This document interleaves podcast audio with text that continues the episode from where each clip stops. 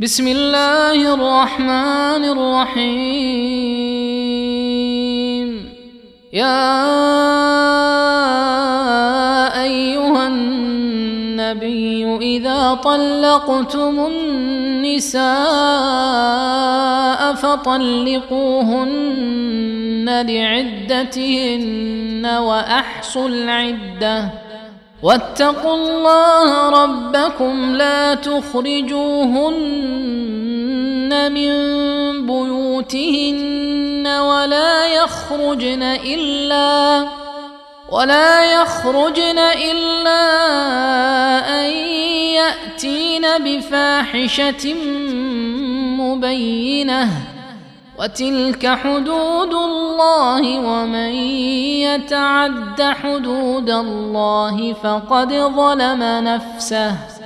لا تدري لعل الله يحدث بعد ذلك أمرا. فإذا بلغن أجلهن فأمسكوهن بمعروف أو فارقوهن بمعروف. وأشهدوا ذوي عدل منكم وأقيموا الشهادة لله. ذلكم يوعظ به من كان يؤمن بالله واليوم الآخر. ومن يتق الله يجعل له مخرجا. ويرزقه من حيث لا يحتسب. ومن يتوكل على الله فهو حسبه. إن الله بالغ أمره. قد جعل الله لكل شيء قدرا. واللائي يئسن من المحيض من نسائكم إن ارتبتم فعدتهن ثلاثة أشهر واللائي لم يحضن وأولات الأحمال أجلهن أن يضعن حملهن ومن يتق الله يجعل له من امره يسرا ذلك أمر الله انزله اليكم ومن يتق الله يكفر عنه سيئاته ويعظم له اجرا اسكنوهن من حيث سكنتم من وجدكم ولا تضاروهن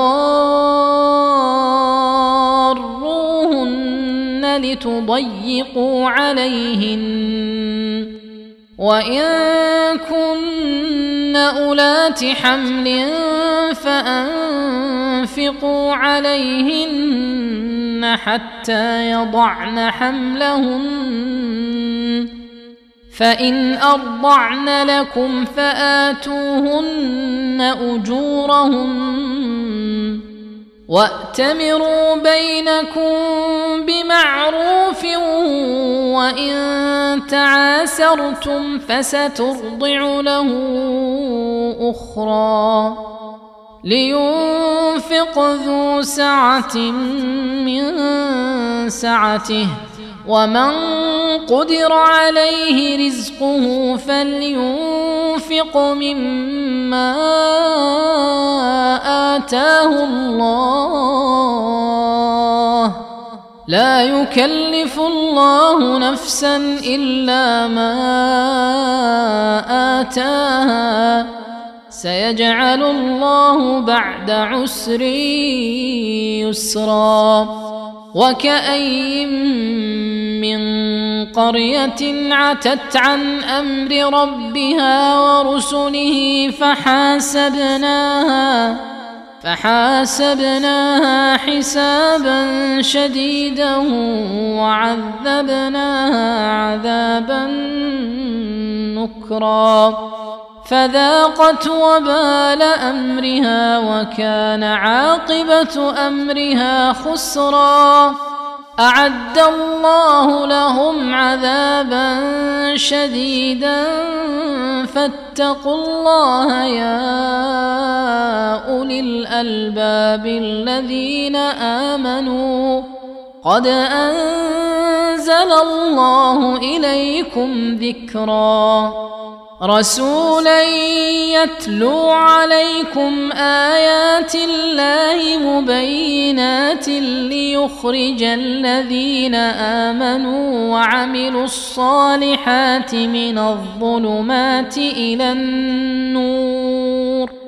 ومن يؤمن بالله ويعمل صالحا يدخله جنات تجري من تحتها الانهار خالدين فيها ابدا قد احسن الله له رزقا الله الذي خلق سبع سماوات ومن الأرض مثلهن يتنزل الأمر بينهن لتعلموا أن الله على كل شيء قدير. وان الله قد احاط بكل شيء علما